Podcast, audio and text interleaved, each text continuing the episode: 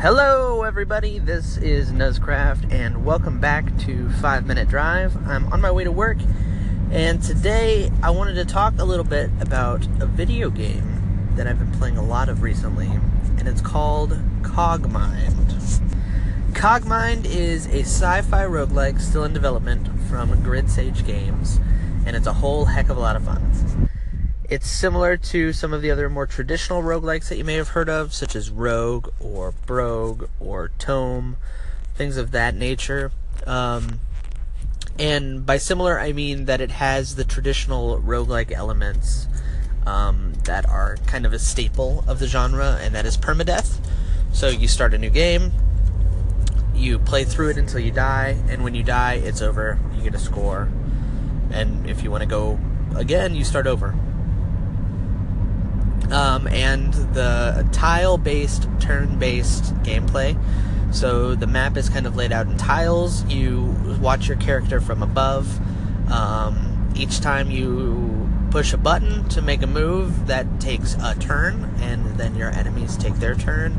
Um, but there's no like timer. You can spend as long as you want trying to make the right decision for your turn. Um, it leads to very strategic gameplay um, that is really um, kind of at the forefront of roguelike games in general. People want to be able to sit there and mull over their turn so so they can make the best decision possible.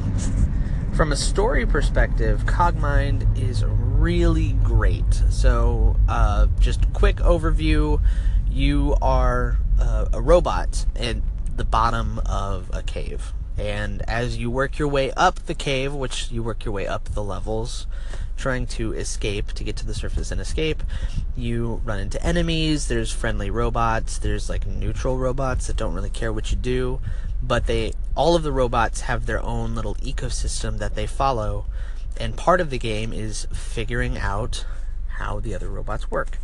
Um, you see this one robot picking up like items that have fallen on the ground and um, trying to get an idea of like what that robot does and how it functions can really help you later on because you can then make decisions like oh if i drop this item this other robot's going to come for it and then i can make use of that robot in some way.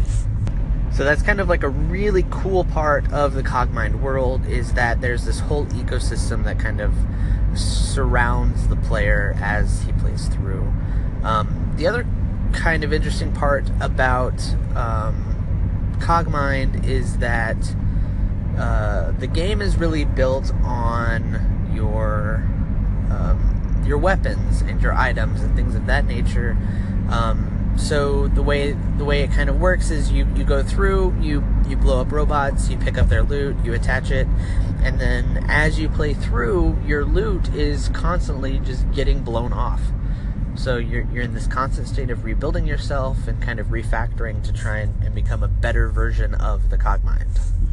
And then because of this, what can happen a lot of the time, and this happens all the time when you're playing, is you get into a kind of a rough fight, and all of a sudden some of your the key parts of your build get blown off. So all of a sudden, instead of um, have, having flight units to propel you to help you fly around, they get blown off, and now you have to change to walking on legs. Like those are new items that you can equip, equip, and they have different properties. They do different things, and um, so you know, on at the on the on the turn of a dime, your build can completely change from one thing to something else and still be successful. You know, you can you can go through a whole game uh, on flight mode and all of a sudden run into something rough, uh, pick up some treads, and now all of a sudden you're you're you're slogging through with a bunch of big guns, type of a thing. Anyways, that's gonna be it for this section on Cogmind. We'll come back this afternoon and talk a little bit more about um, kind of the roguelike elements within Cogmind and what makes you want to keep coming back and play more runs because that's the key to the game is that you go through and you run, you fight, you die, and then you want to come back. Um, so thank you very much for listening. This was Nuzcraft, and we'll see you in the next one.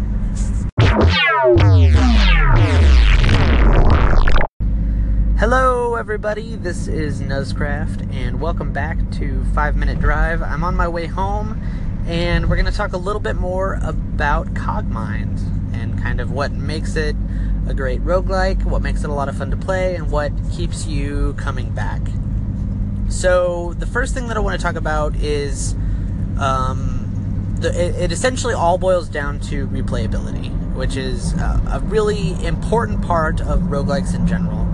If you're playing a game and as soon as you die, you have to start all over, it it damn well sure better be different the second time you play it as the first. So, a lot of times, what happens is roguelikes are programmed to be procedurally generated, which means there are some parameters as to the way things are built, the way rooms are made, the way they're laid out, the way enemies behave.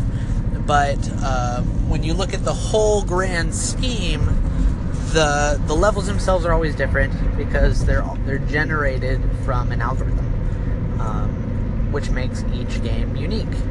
Um, this is uh, an asset to the roguelike genre because there it essentially leads to infinite replayability as long as the levels are interesting and the gameplay is interesting people will start coming back um, or keep coming back cogmind itself has procedurally generated levels. There are some levels that are um, maybe not completely fabricated but have parts that are fabricated. For example if the story leads to a room that needs to be set up a certain way, then that can be a room that was prefabricated by the developer um, and then procedurally inserted into a procedurally generated world. And that's generally okay. Like, not everything has to be 100% procedurally generated for it to be fun. But this also kind of leads to the next part of why Cogmind is it keeps people coming back is the story. The story is massive and wide. And what I mean by that is that you can't get it all in one go. It's it's just not possible. There are story elements that you are going to miss if if you if you only play through it once. Um, there, it, it's also known um, or a fact that the story elements themselves are optional. So if you don't care about the story, you don't have to pay attention to it. But um, in general, the way Cogmind works is there's essentially an index of lore, which is information about the world in which the Cogmind is living in and the world in which you're exploring. And as you discover parts of the lore, essentially you put together a picture of the world that you're playing in, like a little bit at a time. Um, this is really a driving force for some people to really get into the game because it's like, oh, I need to discover what that means, or I need to, you know, I need to know why that happens, or I need to know this, I need to know that, and um, it leads to kind of like rabbit holes. So, um, like for example, you pick up an item, and the item says this item is unusable, but it's got like an interesting description and it sounds kind of cool, but you can't use it. So now, all of a sudden, you're trying to figure out how to use this item but say you die before you figure out how to how to use the item that you picked up. Well, now all of a sudden uh, you have to start over and try and find the item again, and then try and figure out what you would use it for. And that kind of exploration and discovery can keep people coming back for more. Cogmind in particular has more than one different ending as well. So you could play through the game, uh, hone your skills after dying many, many times, finally finish the game to win, and you can get an ending. Um, and then you can go and do it again. You can get a different ending. I think there's seven different endings in Cogmind, and they all kind of depend on how you play, or what secrets you discover while you're going through, or if you hit a certain level, or if you do this, or if you do that.